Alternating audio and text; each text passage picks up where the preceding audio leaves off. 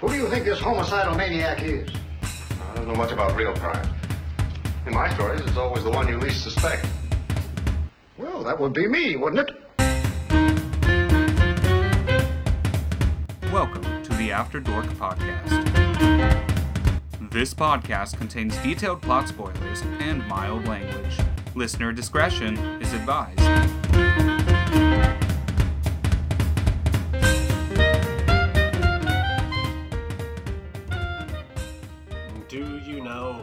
I am? They call us the After Dork Podcast. Yeah. We're talking about some obscure shit today, courtesy of my memory.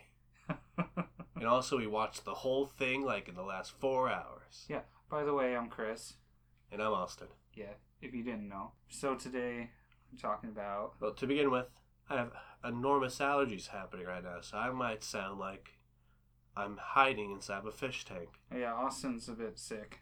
We might get a little sniffles. Might start to sound like a Trump debate in here. So, don't, uh. oh, God, I almost choked myself with that one. Oh, there will be. If you're sensitive to that kind of shit, you, Sorry. you might have to sit this one out. Uh, I don't know what to do about you. I'm. I guarantee I'm having a worse time. Today, we're talking about Gregory's Horror House. Greg, Gregory's Whorehouse. Yes. Yes. The Gregory. brothel. the Gregory Horror Show. Yeah, that. Yeah. Uh, this is some obscure anime shit Mm. from uh, 2000. from Nippon, from Nippon Japan, Japan. Japan, Ni- Nihon Japan. It was created by Na- Naomi Iwata in 2004. It has a PlayStation 2 game. Uh, which came first, the show or the game? I believe the show did. And it's yeah, it's three volume or four volumes, three of which we watched, and they're 26 episodes each, at around two and a half to three minutes per episode. So it's not a, it's not a hard watch. It took us like three and a half hours. Yep, we got through it all completely. Now I've already seen the first three volumes. I didn't actually know there was a fourth volume until today. Uh, but this is the first time you've seen it. Yeah, well, it's the first time I've seen most of it. I've seen the first 16 episodes twice, three times now. You've been trying hard to get through it all. we did it. So we wanted to start out. We'll just. It's. I'm confused as hell. And I guess that's why Austin's here to try to guide us. We'll, we'll get through this together. Because. Uh, there's no plot summary here. I couldn't. I couldn't do it. I might be able to. This is being the second time I've watched all of these. I might kind of know what's happening. I guess. We're gonna go season by season because they are. Well, the first two seasons are really similar, and then the No. third season goes on the rails. We'll get back to that, I guess. so the uh, the kind of before we get into the specifics of the first season, we kind of want to talk about the formula an episode would normally go through. We're, we're going back old school as well. This is this is how you know it's a good thing when it starts with a voiceover from the main character, who's also the narrator. Oh yeah, every episode. Yep. Uh, the first episode, he's walking through the woods up into the the hotel, uh, Gregory House, and the, every episode after that, and in every other series except for Volume Three, uh, and maybe Volume Four, but again, we haven't seen that one. The intro plays the voiceover and has it just slowly, kind of the camera pan onto the front of the Gregory House. The main character in season one is an unnamed narrator. He speaks not very much in the actual episodes, more so in voiceover. He only speaks in voiceover. There's not a single word uttered by any of the narrators during the episodes. Oh, It only happens when uh, well, we'll get to that, I guess, a little bit when we're actually talking about the season. It kind of it kind of happens a little bit, but I'll tell you kind of how it does. Now, after the intro, the uh, typically an episode will start in the first person of the narrator, uh, as some wacky shit is happening inside a Gregory house. yeah. Who said Hardcore Henry was the first to do that? Yep, uh, and it's good to mention that this whole uh, the whole series is a horror comedy, so it's pretty mild. The um the horror in it, don't have to worry about it at all. The I'd say it's mostly like E10, PG 10. yeah, Like, I mean- there's blood, but it's all it's a CGI anime, sort of. yeah. And You might get a jump scare once in a while. Yeah. That's about as it. about PlayStation 2 graphics, but it does have blood in it. It has cursing a little tiny bit, uh, mostly the word hell, and then it, in season three, I think Gregory says bitch. Yeah, yeah, he does. Yeah. Well, the um again, an episode is about three minutes long, and typically, uh, for the most part, an episode will kind of have an interesting sort of thought experiment that it goes through, or a, a moral. And so it's not really a moral, I'd say, because it doesn't tell you what is the better option, but it kind of lays out a thought experiment or some kind of uh, you know interesting idea. Or a philosophical, philosophical question, like in, you know, episode three, we get, are you own, are you your own master, or, or are your strings pulled by a person that you forgot? Like Yeah. Gregory literally asks the narrator that. it gets a little campy every once in a while. So I'm saying the kind of way that the show's in, because then it kind of breaks the uh, in with reality a tiny bit, and we'll find reality is another big thing in this show.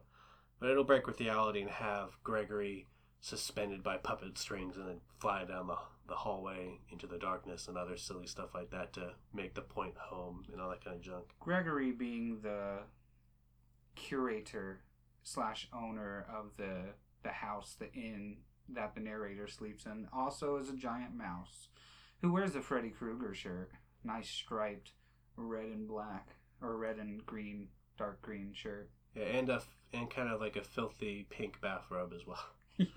Now, uh, the one of the striking things about the show is the visual design. The characters, like he said, kind of look a bit PlayStation Two, fittingly enough, with the the game they made. Yeah. Uh, but if you, without seeing it, and I highly recommend you kind of look up uh, pictures of these characters from the uh, the Gregory Horror Show. But if you imagined like a papercraft puppet you'd make by downloading a printable thing and folding it up off YouTube or off uh, not YouTube, off Google or something, they look like Parappa the Rapper, only just a tiny bit more 3D, and that's it. oh, it is so off the beaten radar of just anything that I've I actually really love the way they look though. I really love the designs in this thing.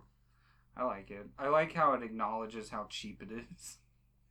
I, I think I mean it's one of those things that looks a little cheap, but the design of it, I think makes it timeless as well. It's a bit like Wind Waker. Like, it's simple and well designed enough that I don't think it'll age the physics, like the actual design of the things very much.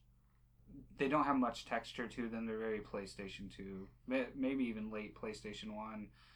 And uh, then you have like that that snake that's just very textured and just doesn't look good, and I love it. Uh, Any any things that are trying to look super realistic are very few and far between. Uh, and I think they're used to kind of be something that you notice for a little bit, and they can look kind of cheap because they're doing the best they can. so we have a we have quite a cast of characters. I actually wrote down all the ones I could with. But let's, uh, rather than jump into the characters, why don't we start with Volume 1 and kind of introduce them as they show up? Well, see, I don't remember what all happened at what in That's, What order? Why don't I do that then? the, uh, like I said, in the first episode, to begin the formula, the character is walking through the woods and is, act- and is asking himself, like, how did I get here? Why Yeah, am I walking find in the woods? I just got off the train and now I'm here. Isn't the first episode literally him going into the hotel? Yep. Gregory going, "All right, you can stay here, cool," and then it ends. Isn't that it? Yeah, it's a three-minute first episode, but that's the pilot. It's there's it's it does it allows it to breathe because he goes inside. Gregory shows up. He's very creepy. Started out with a with a breath. Yeah, he it jumps. It does a jump scare right at the beginning, but it's you know it's nothing huge. It, you know what? You know what's scary about it? At least in the first two seasons or volumes, the atmosphere. The atmosphere and the music plays into that. Is Oh God. it's creepy and it just it the entire show lends itself to it. i think it uh, the charm you're talking about it's it, the timelessness. It's all built on just the atmosphere it gives you. You have no idea what's going to happen, but every you know it's going to be cringy, cringeworthy, not in in the best possible way. Yeah, and it's it's the whole show, and especially at the beginning, the first viewing for sure. It has like an eerie quality to it. Even if things that are happening are technically funny, this is a horror comedy. There's just an eerie element to it, and especially in like the nonchalant way these characters will talk about things that are just Crazy. super important, especially. Gregory. And the you know the only thing I can relate it to is the like classic Universal monster movies. The stars of those movies were the settings and the atmosphere. The the star of Frankenstein was Frankenstein's castle. It was eerie. Dracula had that wonderful, just broken down castle, and then it returns to it at the end of the movie after he goes to England, and that's it's kind of ha- has a at the edge of your seat quality to it, like like you know something's going to happen, you know it's going to make you laugh or be a little frightening, and you're just waiting to find out. And I, I love that in all of my. I'm a big horror buff, and I love that in my horror. I don't like loud horror. I don't like the jump scares like you get in the remakes of like Nightmare on Elm Street in 2010, uh, which is just all jump scares. I like the slow Freddy Krueger walking down the back alley with his arms outstretched, and that's why I really like the movie. I think it's called It Follows or something, but it doesn't have a single jump scare, and it's just uh, you waiting for it, and that's what this th- this show gives you. Even with it, if it's only for three minutes, it's got you on the edge of your seat, just waiting for the stuff to happen. I love that. I love it whenever people can can make that. And the thing with Gregory horror show, it's like anything can happen and anything will happen. Like some crazy nonsense, and it's amazing in the way it does it. Like I said, in the beginning of the series, we have this guy show up. Gregory fuddles about with him a little bit, says things like, "The look on your face doesn't tell me that you're tired. It tells me that you were- you, you want you want death.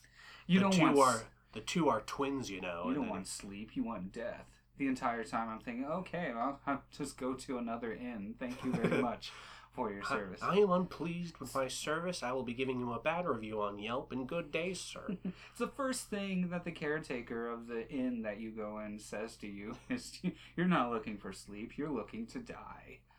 like, well, yeah. So he he he goes off away, saying he'll go prepare the room. We hear a scream off in the distance, and then he he jump scares you again. Except now he's covered in blood and has an axe in the back of his head. and then he goes on off, and that's the end of the. Oh yeah, he's just like, oh those stairs. They, they get me. axe in the They get me head. every time. he's bleeding, and then it ends. Does is Judgment Boy in the second episode? He is. The second episode is just Gregory showing you the room. Uh, he's like, "Don't open that wardrobe yet. Hmm, Not a good idea." And he goes to the window. He's like, "That's the window. Hmm, Don't open that window yet. Hmm, Not a good idea." Is, is this my room, Greg? Or is, I'm Yeah, sorry. And then, then after he leaves, you open the door and you see down the hallway, from the darkness end of one hallway, this weird Ugh. creature that's on a rail on the ceiling goes from one end of the hallway to the other, singing to itself, "Do you know who I am? They call me Judgment Boy." You're gonna hear that a million times. he, it's, it's what he does. He's Judgment Boy. He's, he judges you. so he he's got he's he's like a scale with on one side of his His arms he's, a, he's like a big metal thing and underneath him is like a five ton weight and other Two stuff like that. Two five tons weights. So and he's got outstretched uh, pole arms and at the end of those is a cage with a heart in one and a golden dollar he's sign like in the a other. he's like a hanging scarecrow with a weight with a uh, scale. Yeah. So and uh, we'll talk about him more later but you just get a, you just get a tiny taste of him as he comes by God, he's probably the loudest character. Eh, may- maybe one of the loudest, but he's he's always a joy to have on screen. Honestly, Yeah, I, he his whole thing is he'll he- he'll pop out and he will just he'll give you a scenario. You'll answer with you know the best the best possible thing, and then he'll be like, "You- "You're not gonna do that. You're a horrible person. Fuck you." yeah, we'll we'll talk about it more when his actual first episode comes up. This is just his little cameo to give you a taste. So then, of, of course, the guy closes the door and is like, "Hmm, that was weird." After he hears a sound in the uh, the cupboard he was told not to open, he opens it up and Gregory's in there. He's like, "I told you not to open this thing. There's some weird things. Be careful what doors you open." And then he leaves like it was okay. Curiosity killed the cat, you know. Which is the next episode. The Neko zombie. Uh, Neko Zombie is a cat next door who presumably Gregor he was from another house nearby gave him trouble or something. So apparently he doesn't say he does it, but it's pretty obviously he does it. implied. Uh, Gregory sewed his face shut. and is keeping him prisoner there. Yeah, and the he is the only character that, besides maybe his mother, that Gregory has ill will toward. And some of that could be some interspecies relations, as he is a cat. Well, I think Gregory's a mouse. maybe he has more ill will to other things, but this is like the most outward animosity that he has for sure. And uh, yeah, like I said, he he he pretends that he's a friend to everybody, but he'll he'll have anim- he'll have animosity for anybody. You know, uh, I think Neko Zombie is probably the most unflinching, flinchingly helpful character that you that the narrator comes across in the show. It seems like it legitimately wants to end what Gregory House is doing. Unlike every other character, there are some characters that help you out, but it's always an ulterior motive or because they have more than one personality Yeah, and he is the only one that helps you out just to help you out. And Neko Zombie's doing it almost entirely in spite. He Yeah, just he just he he, hates just doesn't he just hates Gregory and he hates the house and he, he just wants it to end. We have it's just things start to build and build and we have interesting characters who show up. Judgment Boy comes back again and he gives his scenario something along the lines of uh, he just shows up. Oh, his scenario, his uh, question is: It's like you're you're a your big guy. girlfriend. You're, yeah, you're a big Yeah. business guy. Your girlfriend is in a ho- of long time relationship is in the hospital on her deathbed, but you have a big break at work that could mean a really good promotion. Do you go to your girlfriend's side, or do you put your career first? Then the narrator, who doesn't speak, uh, but the Judgment Boy says that he chooses to go to his girlfriend's side. Judgment Boy then drops his little purple heart, which means that they that his actual will is the wrong one. He chose to uh, promote, get promoted at work, and leave his girlfriend to die alone. And then Judgment Boy just screams at him that he's awful and leaves. Yeah, and he he do, he does that almost the exact Every same thing like time. every time he's on screen. The only time it's different comes later in the season, and it's it's uh, honestly it's pretty satisfying when it does happen. And uh, then, of course, well, Gregory's there behind him, and he heard the whole thing, and he he's even there to j- give you a little judgment on your side, a little shade. He's like, So uh, yeah, we get interesting characters like that. We have a girl who's looking for a doll, oh uh, god, and her head spins around, and it's the doll on the other side, and she gives you a quick jump scare with that and all that, and we meet we meet Chef. We meet the chef, who is probably one of our favorites. Uh, he's Uh, that's in uh, yeah. He, Yeah. His introduction is like Gregory offers you a bowl of soup that's just blood. It's obviously just blood, it's blub, it's bubbling blood. bubble, bubbling blood, and he's like, and the narrator tells him he's not hungry. And he goes, "Oh man, I hope the chef doesn't hear you. The last guest we had said something similar, and While while this is happening, the chef is he's just peering behind me, He has glowing slowly leaning into the room. his glowing red eyes. If the chef is basically a normal looking chef, except he's got you can't see his face, he's just got big glowing no, red he eyes. looks like a candle. and his his chef's hat is a candle with a flame on top. It's honestly a really great design. And he's got this really like deep, like distorted voice too, which is really awesome. Gregory's like, uh, "Oh, don't disrespect the chef." The last guest we had said something similar. I remembered him because of his beautiful golden fillings. and then he gives you back your soup, and you're eating it, and then a golden filling pops out. Yep. And yeah, that's the eerie little twist of that. Oh, that hell, the soup not good. I mean, we've had it been simmering for the whole last last week. Oh yeah, you mentioned that the guest was a week Yeah. ago. Then he he passes. He he go. He has a quick faint and then passes out. And they take her to the doctor, which introduces Oh, the nurse, Catherine. Catherine. Catherine needs to calm the fuck down. yeah, Catherine gets a. She gets sexual pleasure by taking She's in this series five times, and every single time she's taking blood with a giant syringe from someone and getting off on it. Yeah, and apparently the fourth volume is actually sort of based around her alone. Oh yeah, we ha- we haven't seen it, but yeah, it's like her in a hospital setting, I guess. Yeah, so that, that might be interesting. We'll probably get around to that again sometime in the future. Maybe for Halloween. Yeah, So- she's just she's a pink polka dot lizard nurse who gets sexual pleasure from taking blood, specifically human blood, Well, especially human blood. especially human blood. Yes. Uh, and it's from it's from this point that the episodes start to get more of the uh, the philosophical and crazy idea. You'll have episodes that'll go from like just the hotel and then drop you into a a game board where you have to play through it all, and then that'll drop you into a roller coaster out of nowhere. You just get all these very weird time mind warping scenarios that he has to go through. It starts out like uh okay, this hotel and yeah, there's some weird happenings. It's obviously haunted maybe, stuff like that, and then it just goes full on acid surrealism for a lot of it. You know what? There's never really a moment where it's like you see a ghost or anything. It's just like there are no like spooky, unseen ghosts or anything. It's just that you're just in this hotel with lots of weird other people who have their own weird quirks and stuff. And I kind of like that about it. It's very it's very interesting. Like I'd love to see all these characters like have a banquet together and just have them all at a table. Just kind of see them all at once. Yeah. So to rapid fire through some other characters who we see pop up, Oh, we've yeah. got a dog and his son who Yeah. both have sharp implements in their heads They're that give called them mum, mummy dogs, and they have yeah they have axe in their heads, constantly talking about their bad headaches. And they're they seem to be unaware of the weapons in their heads as well. You know, I, I thought he was made out of an avocado when I first saw him, but apparently he's a he's a cactus.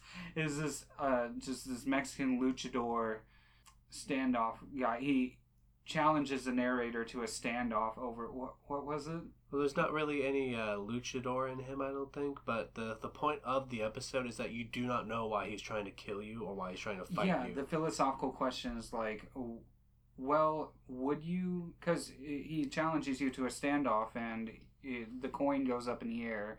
You're supposed to draw when it hits the floor, and then Gregory's like, "What? You don't know why you're in this?"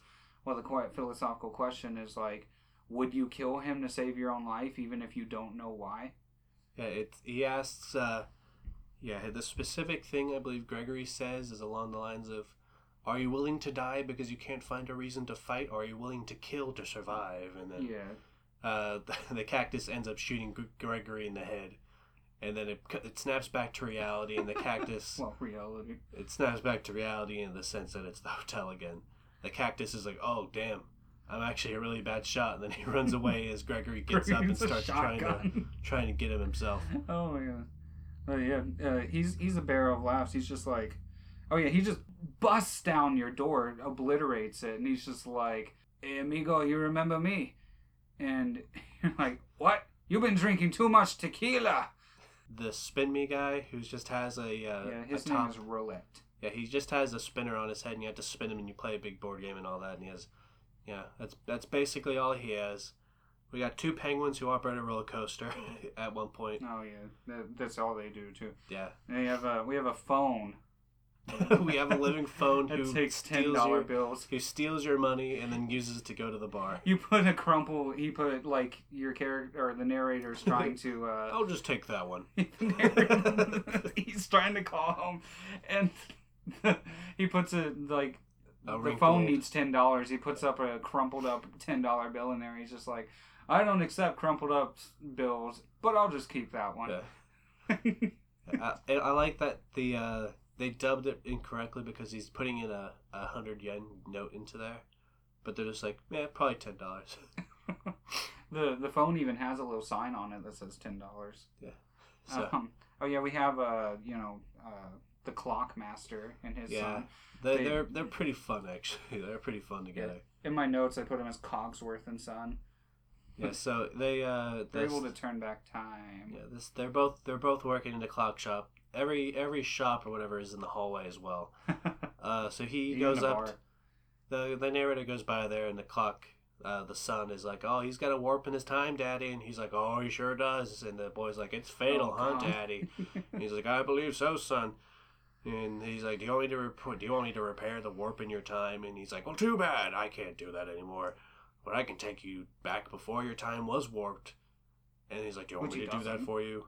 And then he's like, "Okay, son, like, wind "You're- me up." He's like, "You're in living hell." Yeah. So he he can't take you back as far as he wants to. He takes takes the narrator back to the, The first day, episode. the first episode, and then he feels really bad about it. He's just real shitty. He's just like, "Oh man, he's at the beginning of his living hell," and his son's just like, "It's okay, Daddy. We're all in living hell." Yep. like, it's okay, Daddy. We're all in hell. yeah. It's. Uh, I really like those two characters. Really. Um, We have the medium frog. The- the gypsy medium frog. frog? Yeah, it's a frog. I didn't know what it was. Yeah, it's a gypsy gypsy lady. It's like uh, Madam What's Her Face from Courage, basically. Let's see. Who else do we have? We have the weird The- the toilet. toilet paper the, the weird toilet dispenser thing that came in. It has nothing to do. Uh, It just like shows up. we have the mirror master. Oh, I mean, that's what I called him in my notes. Yeah, that's, the mirror thing was kind of cool actually. The mirror of fate or whatever. When yeah, it showed up. it, it's supposed to show the narrator his true self, and it shows him Gregory. Yeah. The, like the, I think the theme, the from what I got on this is that the overarching theme of Volume One is a loss of a individual identity, and the narrator starts to lose his memories, and he has this mirror scene. He can't see himself in any of the mirrors, and the because mirror he lapse because he lacks, substance. And uh, the mirror master shows him his true self, and it's Gregory. And Gregory's like, we're just, you know, we're just light and dark. The narrator came in as a person, maybe a lo- a lost person, and he's losing everything that made him an individual as the series goes on. And then the way it ends is him realizing that he's better off that way, and he goes back because he escapes to reality and he goes back to his me his life with his wife and his daughter and he gets i guess he gets just bored I think we skipped some stuff in the middle of there. After he gets shown the mirror, he smashes a mirror and that goes on through. Uh, in the pathway he finds brings him to a safe that Gregory was trying to open. oh yeah with a And toucan the safe holds His his heart. heart. which he had lost before. And this it's here where we got our first real glimpse of gregory's mom Yeah, so Gregory's mom shows up for the first time. We actually see her. She was just a voice before, chastising Gregory for his uh, ineptitude. But he shows up for the first time, and she's all mad that she let the the guy get away and get his heart and all that. Because what she does is she takes the souls of people who get lost in there and are left wandering long enough, and uses the souls. She she eats them basically and is kept young by it. She looks about the same age as Gregory, honestly. Yeah, so that's our whole plan is to take a wandering soul and use it to keep her young. So the guy finds this out and is like, I gotta get out of here, man. So he tries to leave out by the graveyard. Unfortunately, Gregory comes after him. But the reason he was able to get out to the graveyard is because this weird dog fairy helps him escape. the fairy dog mother Yeah, and after after the fairy dog mother helps him escape, we find that it's also got a negative dual side. personality So depending on how it's feeling that day, it'll either help you or screw you up. it only ever helps him though It only ever shows up twice and kind of also might have hurt him the last time as well. Cause oh could have hurt him so after after he's returned to after he's in the graveyard and all that, Gregory tries to find him but can't. He's like, Well, he can't stay here forever. Um, and he was saved by being found by Gregory Man. By a skeleton underground who was like, Oh, I've been trying to get out for years. You're the first person to come out this far." a far. drunk skeleton But I can't leave because I don't have a body. oh, But today's my U-Haul. lucky day because you got one and it's mine now. You know, He thi- keeps trying this all happens in quick succe- succession of like four episodes, Yeah. and the all these new characters introduced. In the first volume, we get like a new character every episode. Basically, I tried to write down like all the characters and a little something about them, and um, all of these characters that are introduced in these four episodes are like they start out pretty cool. They're like, "Yeah, I'll help you out," and then they just do a 180. I turn to Austin every single time, and I'm just like, "Well, I have to revise my summary on that character." It, hap- it happens They're not every cool single time. anymore. So he, ends up going back to his room, and Deco Neko Zombie is finally like, dude, I just want you out of here. You need to get out. And the dog mother comes back. She's like, all right, I'll help you one more time. And she makes a door that says heaven or hell. And after he goes through it, she switches back to the other side. It's like, oh yeah, uh, it's a good thing you stayed, Neko, because that could have gone to heaven or hell. Uh, my idea is that it goes to both. so, heaven being the escape, but when he finds that the escape is also kind of a hell in its own way. So as as he goes through the door, Your idea is it's kind of a uh, point of view. It's a perspective.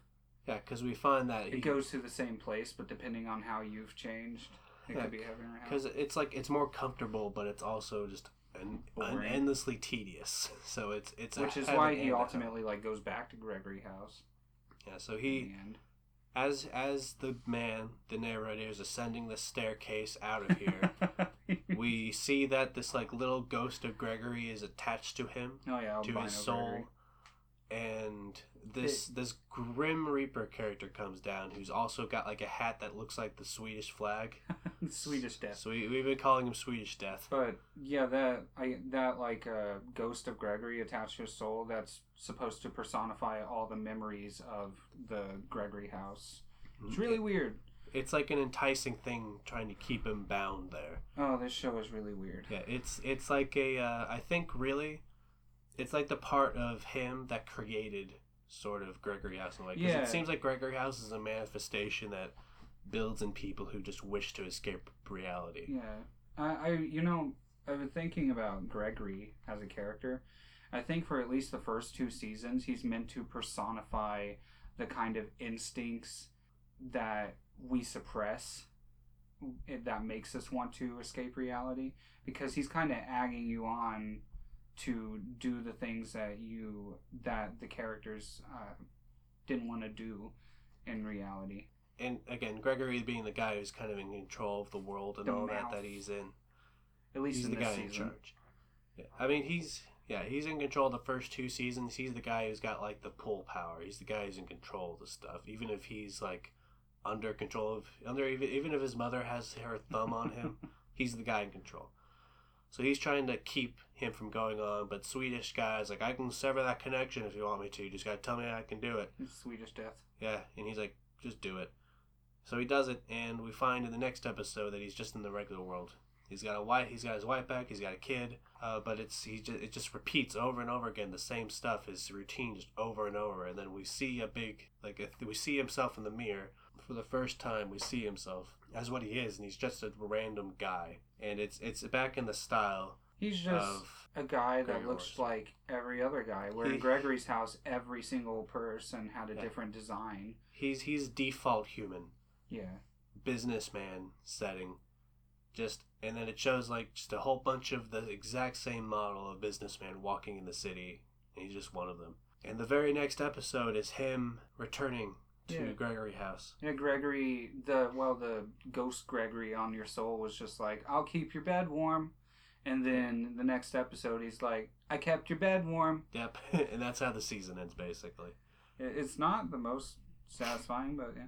But then you get in season two where it's pretty much the same scenario, but this time we have a, a girl narrator. Yep, and sh- she's sort of uh, the professional woman who's a little bitter because her uh, relationship life isn't what it could be Her whole thing is that she's coming back in a taxi ride from her be- one of her friend's weddings, but her friend was marrying her ex boyfriend from when she was 26 and she's 29 now.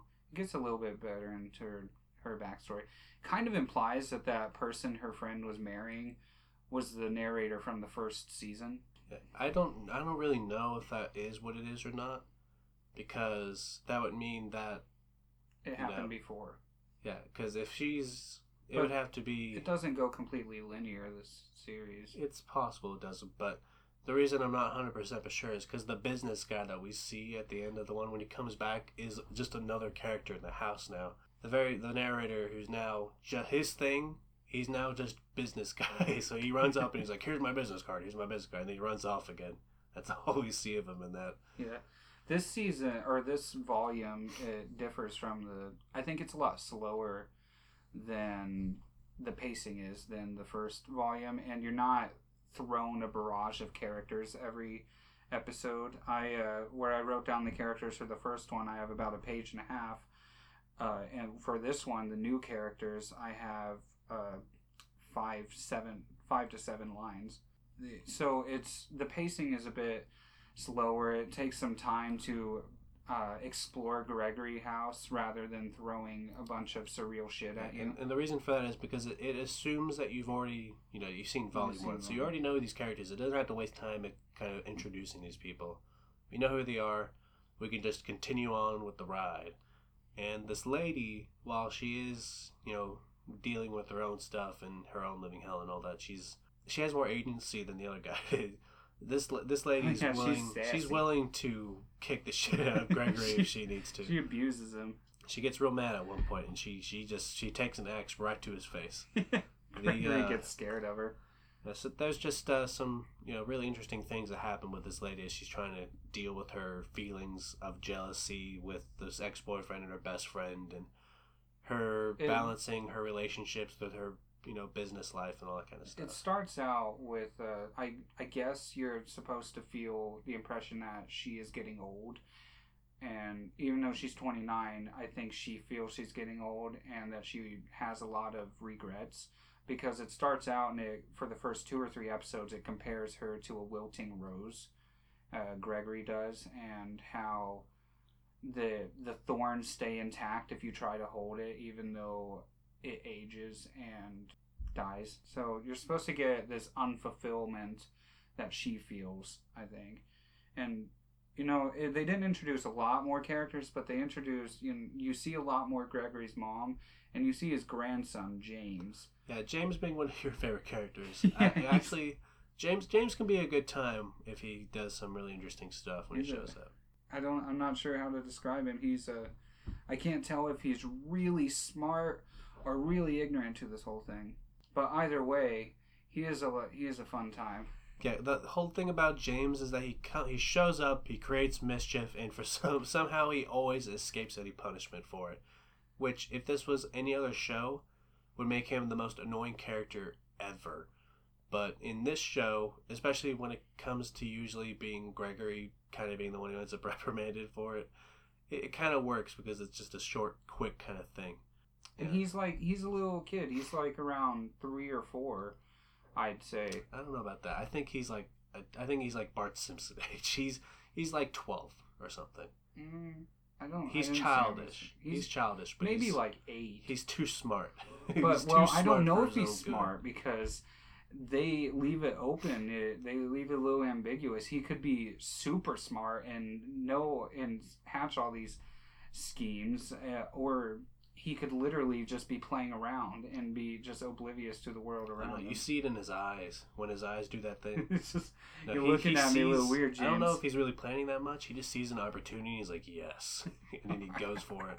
Yes, I mean the the whole thing with James and the mom being more prevalent in this is like it's you get a lot more person, you get a lot more time, and a lot more personable with the characters in the house, especially the Gregorys and all that. Yeah, well, Gregory is more of a character and not a force in this game. He's not the personification of you can't leave, of being trapped in the house in this volume. Yeah, in that in this one, we kind of start to feel like he's kind of tied into all this too. Like he's unable. He feels a little trapped too, even. And we see how his mom is pulling on him and all that kind of stuff. We get again, the lady tries to leave a couple of times and all that. Uh, it, it plays out very similarly in the in between, but it's all very. It's still fun to watch, and we have its own interesting things. We get new characters that get tossed in. Like we we meet the. Uh, the cactus shows up again, except this time he's He's like, "Senorita, I will marry you," out of nowhere. And then the uh, after he's spurned, the uh, His little sister shows up. his his little cactus sister shows up and tries to kill Gregory because he, he thinks Gregory is the other guy. She hangs him with a noose. She's just like, You made my brother sad. And this is an example of uh, James showing up and making things worse by tripping and, try- and knocking out the barrels underneath his He's granddad, like, and then I'm grabbing coming, Grandpa. and then grabbing onto his feet and then swinging around like it's a game. like that's the kind of stuff that uh, that James will do. Of course, You know- Cactus shows up and then shoots the thing down. Is like, I'm over it. I wish you guys later. happiness. and then he leaves. You know who I'm who I really like that was introduced in the season? I know.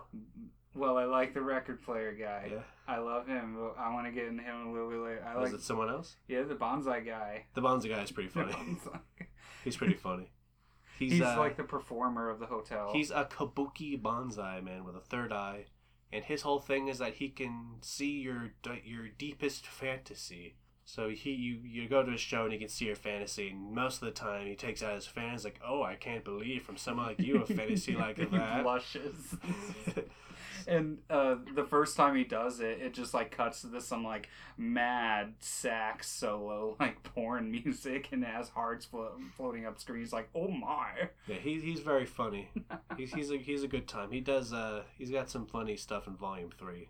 My favorite character, of the whole whole series, whole Yeah. series. He's only in two episodes. The first episode is toward the end of season two. He's a living record player, and he just wants people to hear his music and appreciate it. No one wants to do it, so he gets spurned. He has this power, I guess, to transport people into the curves of his vinyl, where they'll be crushed by the needle. So he's basically like Jigglypuff from the Power or from Pokemon, where he just wants you to hear his music, and whenever you're incapable or don't want to do that, he's just like gets super mad and wants to kill you. The lady trapped in this record runs for a bit, and then the taxi that she'd used to get out to that guy comes back with Gregory in it, and then saves her by jumping out of the record the first time. But he has a he has a, like a spotlight that is constantly on him, no matter where he is. It's so funny. The spurned and the the guy, the lost auteur is a very funny archetype. that This guy is just he, he imbibes, and it's still very funny. Yeah, archetypes can be done well. This is an example. So is the mother. I think that's an archetype. Oh, the the Gregory's mom. Yeah. Yeah, Gregory's mom is an archetype for sure, but I think it's very funny in this one and stuff. It's because of it's like it's because it's so short the episodes are and the comedy and it can be pretty snappy. It's like it still works. the second volume for a lot of it is a slower rehash of the first one it's her it's her finding herself realizing that the gregory house is her escape from reality and then kind of choosing if she wants to go back or not how it ends though Actually, Nekocat There's one little Neko. thing before that that we should mention.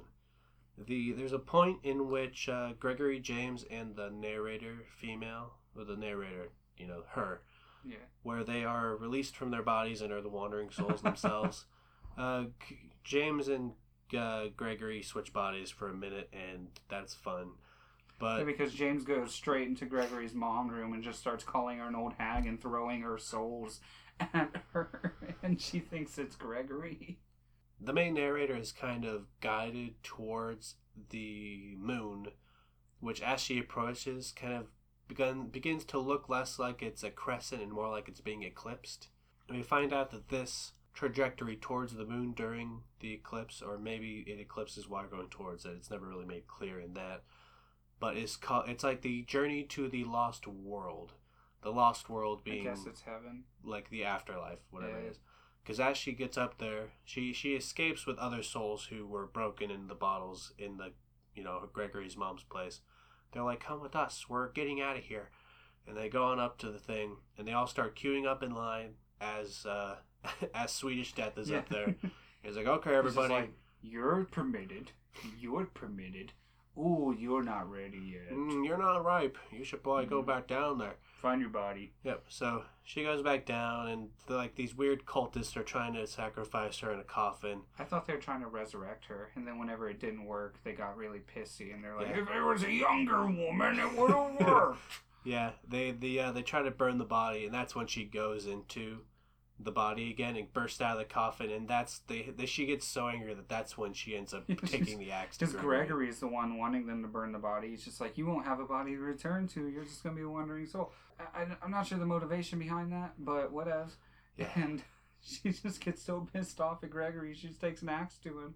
Yeah, so that that's worth mentioning just because of the idea of the lost world, and we see kind of where wandering spirits should be going off to. But later we see uh, Neko Zombie shows up again, and uh, Oh, she yeah. she shows him a moment of kindness, which he refuses, and but even still he still takes it. oh Um, yeah, and- Neko Zombie's a guy. It's kind of the impetus, that kindness, even if you won't say it to Neko Zombie to finally end it all. And that's when he leaves his cell, goes into the room Yeah, where he just goes straight into Yeah. the Gregory's mom's room. and where- Gregory's like, "You, how did you get out? You're not allowed in oh, here. Get back to your thing immediately." And he's got a candle in his hand, and he drops it and lights the entire burns the place on fire. I guess so. He goes through the doorway, and the narrator's outside, and he tells the narrator that if he really want, if she really wants to be free, she has to like burn alive with them. If she really wants the the endless cycle of people coming to the house to just to be have their souls taken, that she has to sacrifice herself. In the next episode, it's revealed she doesn't do that, and Nope. in doing so, the Gregory family survived. Uh, They're all they're all burnt up, like their skins burnt off. yeah, They're most even James, which is a little Yeah, disturbing. James is all burnt off, And but he is Gregory really half burnt up. Like they don't mind. So it's like they just all- resurrect the house, Yep, they they they uh, was bringing it all right back. So and you know you think that's where the the third volume's gonna gonna pop up, but no, it's a from what I get of it, it's a pseudo pseudo prequel. It starts out Gregory is on a on is on train. a train, yeah, Yeah.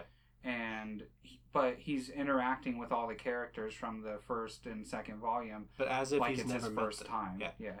But it's also explained that he's trying to escape the Gregory house. He doesn't want to be the caretaker there anymore.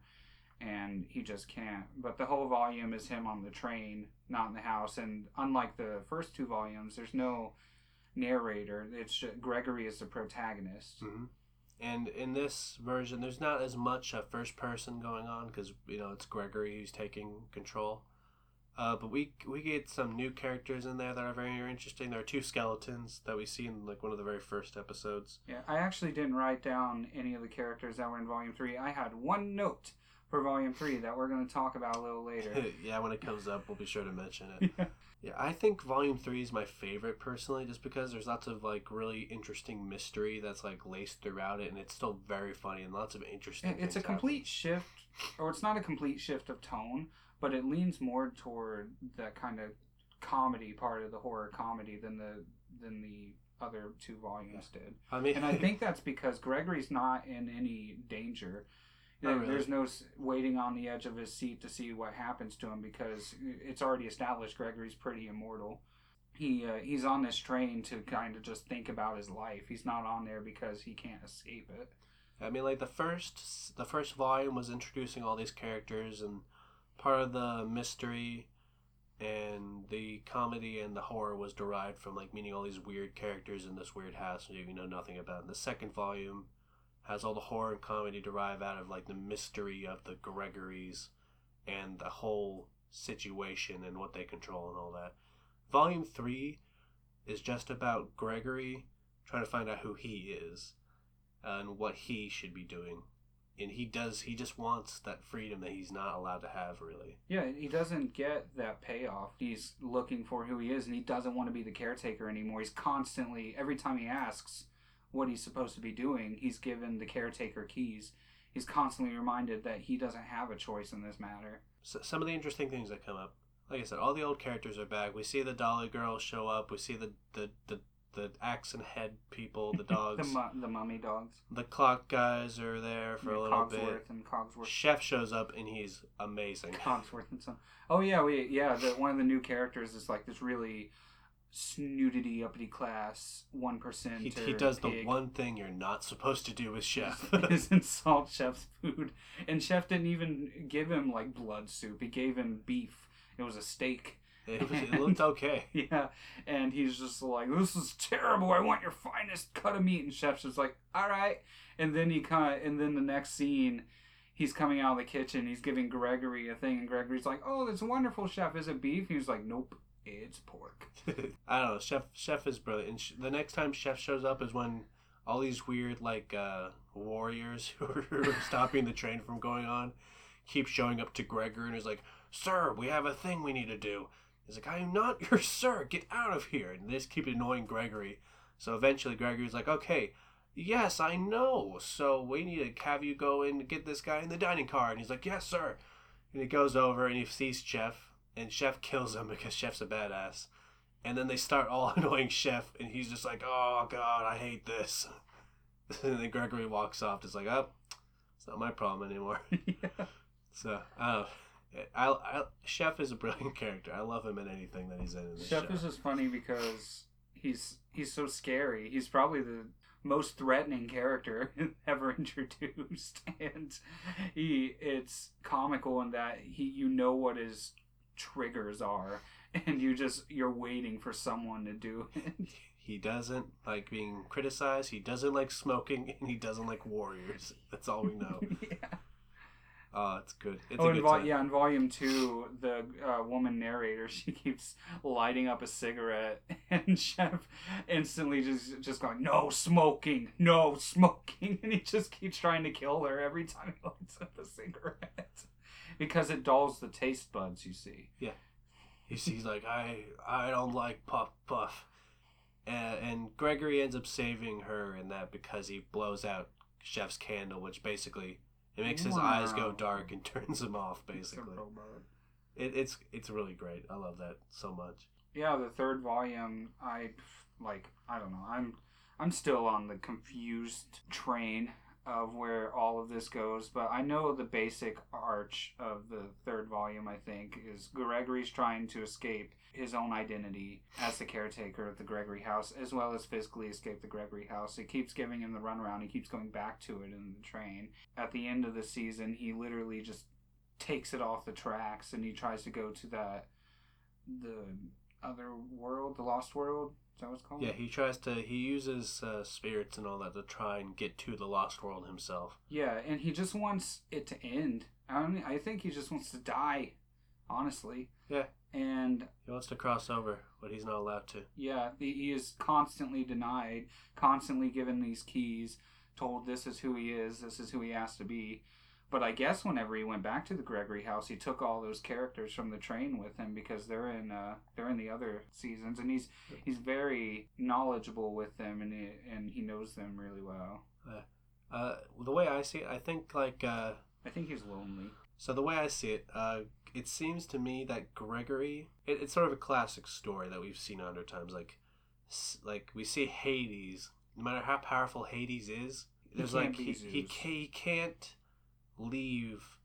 Like he can't leave Hades. He can't. He can't leave. Hades can't leave Hades. Hades is mm. Hades. Hades can't leave Tartarus. And, like no like this is just a thing we see all the time no matter what we no matter how powerful and all the influence he has he can't change what he is I think that is throughout the entire series kind of the thing is just like all these people want to escape from reality because they don't like who they are. They don't like the decisions they've made. But ultimately, they're going to make them over again. i mean it's like the whole gregory house and all that is something they're making up. Their it's their hell that they've designed and they're creating for themselves. It's what they choose to see to escape their reality mind you. They're creating their own hells. They don't have to have that but it's just they're creating their own hells. And that it's drove painfully clear that not only are the like narrators and the new residents creating their own hells before they lose their souls, they're still in it whenever they become permanent residents, including the caretakers. Except maybe Gregory's mom and James. james, James seems has a fun time. james seems like he's doing all right Yeah. Gregory's mom, like she, I think she hates everyone, but uh, I, she's the one that's reaping the benefits from all this. So I, I think of uh, of Gregory being kind of like a demon character who a demon or even like just a hell a Satan kind of person who's like the guy in charge of of a hell scenario. But I think lost souls, people who are not dead but want to get out of reality end up go having to go through Gregory House. And then that's where they get the option either go back to reality or end it. And ending it means going to the lost world. Going back means you just got to get right back in. It's it's basically like it's the point where I saw it as purgatory. It's. I mean, we kind of see a different purgatory at one point. We see purgatory at other points. Do you remember the uh, the roller coaster ride Yeah. with all the lost souls flying all over the place, and the the, the penguins were wearing like heaven and hell shirts or something like that? Yeah, but that's That part of Gregory House. Yeah, it's just a part of Gregory House, though. A single part of Gregory House. But like Gregory House on a whole is like a place where you gotta decide: are you getting off the ride or Which not? is purgatory. Purgatory is when you're off the ride, but you're not in any good No, place. like, uh, well, Purgatorio, like in the Divine Comedy, Purgatorio is where you're waiting to go to heaven or hell. and you're yeah because Dante has to pass. He passes through Inferno, hell. Then he goes to purgatory, and then he ultimately goes to heaven. Yeah, but, but in that's that's purgatory, like it's just that's yeah, the that's the first representation of purgatory. yeah, but this is the that's like the questions. Maybe the souls that are in the roller coaster area that's supposed to be purgatory have that option. But as the narrator who's coming from reality, you get the choice of going back to reality or staying in Gregory House. Those are like your options. so they're and not dead. every once in a while you get the option to go onto the Lost World if you're lucky. But most of the time it's Gregory House, reality. So in volume three, I have a hard time. I think it's because we just crammed it all in there. It's first time watching, uh, remembering exactly where little bits happened in the series. My one note is Gregory raps. He Yeah. has the rap. The it's actually the guy you talked about is actually Yeah, in three vinyl guy. episodes because he's in two episodes in, vol- in volume three. Oh wait, yeah, he's he's in like a two part. At one point, he comes up to Gregory and he's like, "Listen to my song," and Gregory's like, "Get with the times, old man." He pushes him over. No, it comes later. It comes later. He's listening to a boombox. That's right. But he's like, "Well, I'm mad at everybody. They don't want me. Well, too bad. I'll destroy them." And then he takes the the train on the vinyl. he puts the entire train on the vinyl, and they updated the way the vinyl looks in Volume Three. It looks sick. It's awesome. Like the vinyl looks like a canyon with all the stuff, and the needle is like some crazy shit out of Bayonetta. yeah. oh, it's awesome. But Gre- Gregory defeats him by uh, forcing the train to make the needle skip. Oh, it's so cool though. It's awesome. And then it ends with Gregory just going like, "Hey, no one likes your kind of music," and he puts on like a Parappa hat Yep. and he raps. He, he he does like a little rap, and in anything else, I'd be I'd be like, oh come on, that's really stupid. But like Gregory being as old as he is, and like this is an outdated reference that works because he's already out of date. So it's like this is okay, this is fine. I like left turns like that sometimes. like I said, Volume Three is more on the comedy side of the comedy horror. It's not as eerie. It was a left turn, but it fit with some of the other things you saw. I'd say the only eerie part in Volume Three was whenever Chef was like, "Nah, it's pork." and when I I mean, there's like there's nothing that clenches you up more than seeing the the pig like reprimand chef and throw the steak at his face. You're Yeah, like, you just "Oh." know it's coming. You're like, no. Especially when it's a pig that does it. You Like- know the exact line they're gonna do at the end Oh of that god, it's like oh he he is fucked. Chef's just like okay, and he turns around and leaves, and he's like, Yes. mm, that pig Oh, is screwed. Shit. Who's your favorite character? I really do. I really like Chef, but I don't know. There's like some. There's so many good ones. Like Gregory himself, I really like, and then for some reason, I really like Clock Dad. Cogsworth Senior. yeah, and uh yeah, I mean, Chef is just so good. I, I don't know why I love Chef. His design is just really nice, and then Judgment Boy as well is really fun as like a character too. I like the the kid Cogsworth, Cogsworth Junior. We're all in living hell, Daddy. Um, but my favorite is record record guy. He's just a very big bombastic look at me guy. It's like I say, he's like Jigglypuff from Pokemon anime. He just wants people to love him, and no one likes him just because he he plays operatic music. And that's that's definitely my favorite. But you know, I love the the cactus. The like cactus. how he just slams into the room two hundred five door, and he's just like, "Hey, here's this random ass thing." The cactus is funny. The cactus is a good time. The, I mean, the phone like we could just Mm, list up all the characters and talk about how much we love them for their interesting kind of quirks and all that. We could. I mean, there, there's not. I don't know if there's like a bad character really. This is super. This is uh, something I never heard of until like 2014. Whenever you showed it to me, and never watched until now. Had, had do you know anyone else that knows about this? I don't know. How did you? I don't find it? I don't- I don't even know how I found it. I found it like years and years ago, like 2011, right when it went up on YouTube. Oh yeah, all of this is on YouTube, by the way. You can just type in like Gregory's Horror House. It's all up there. There, there must there must be people who know about it, but it's like I there was a PS2 game that I think was released over here that I can't find anywhere to buy, and Oh, I would. I wouldn't mind getting that. It's probably not the most obscure thing ever, but it's definitely not something a lot of people know about. It's probably not the most obscure thing we're going to cover on the podcast in the future, but it No. is the most obscure thing we have covered on the podcast. It's it's hard to see how that would line up with like rock and roll and other things I've kind of already got planned. I think rock and roll probably has more people who know about it than this does. Would you recommend this to like our? Dude, I'd recommend this to anybody. Like Yeah. even if you don't end up like in love with it, like I kind of did the first time I watched it. Like it's just, it's just it's short enough for one thing, but it's just really fucking interesting. Like it's a trip. If you're the kind of person who watches shit while stoned, like this shit will fuck you up. Like you'll be into this for sure. Just make sure it's not something that'll give you a bad trip or whatever, because you know something could trigger it and you'd be in, in for a bad time. If you got some good shit, you know, go You- for it. I would have never sought this out on my own, but I am a guy like Halloween's my favorite holiday. And for the entire month of October, I'm the guy I love old, cheesy Halloween, low budget stuff. And this exactly fits snugly right into that October Me playlist.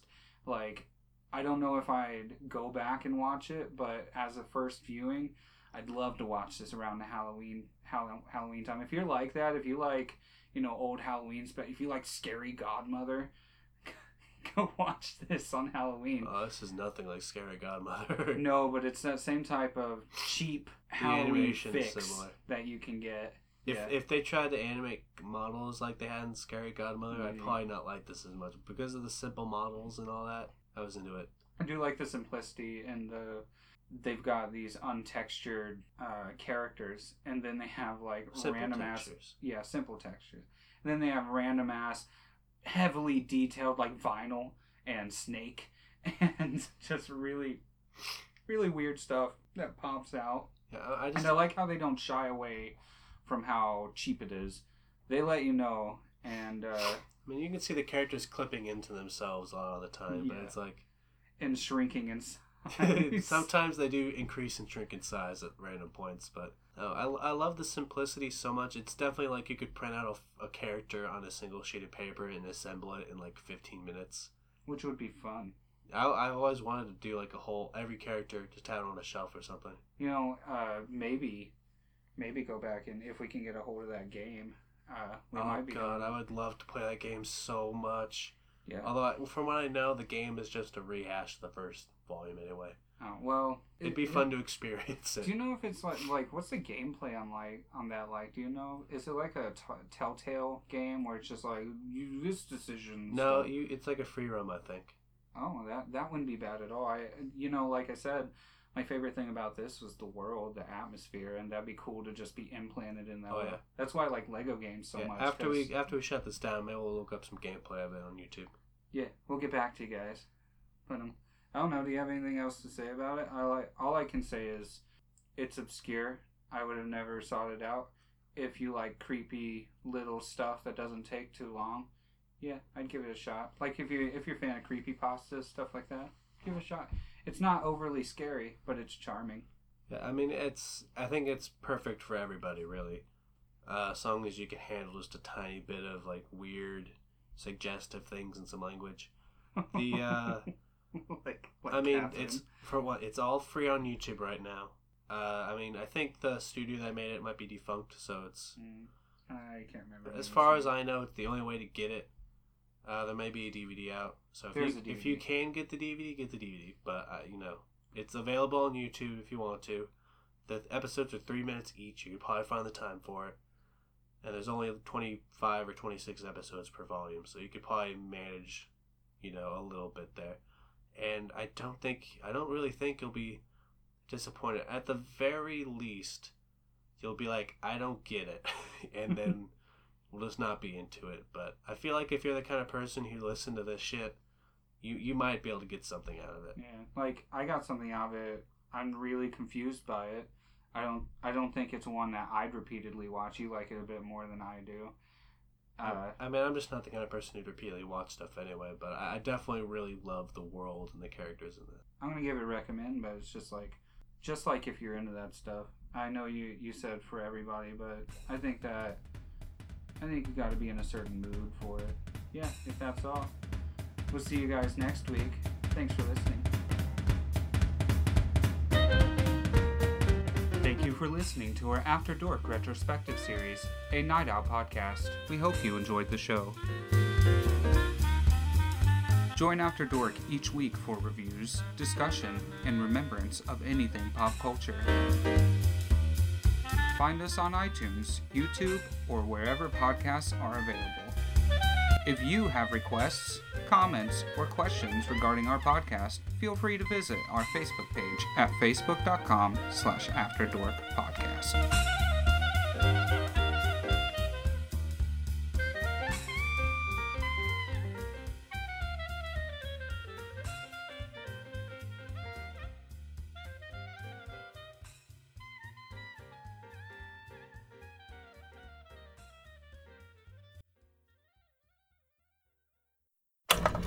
Feel bad, Daddy.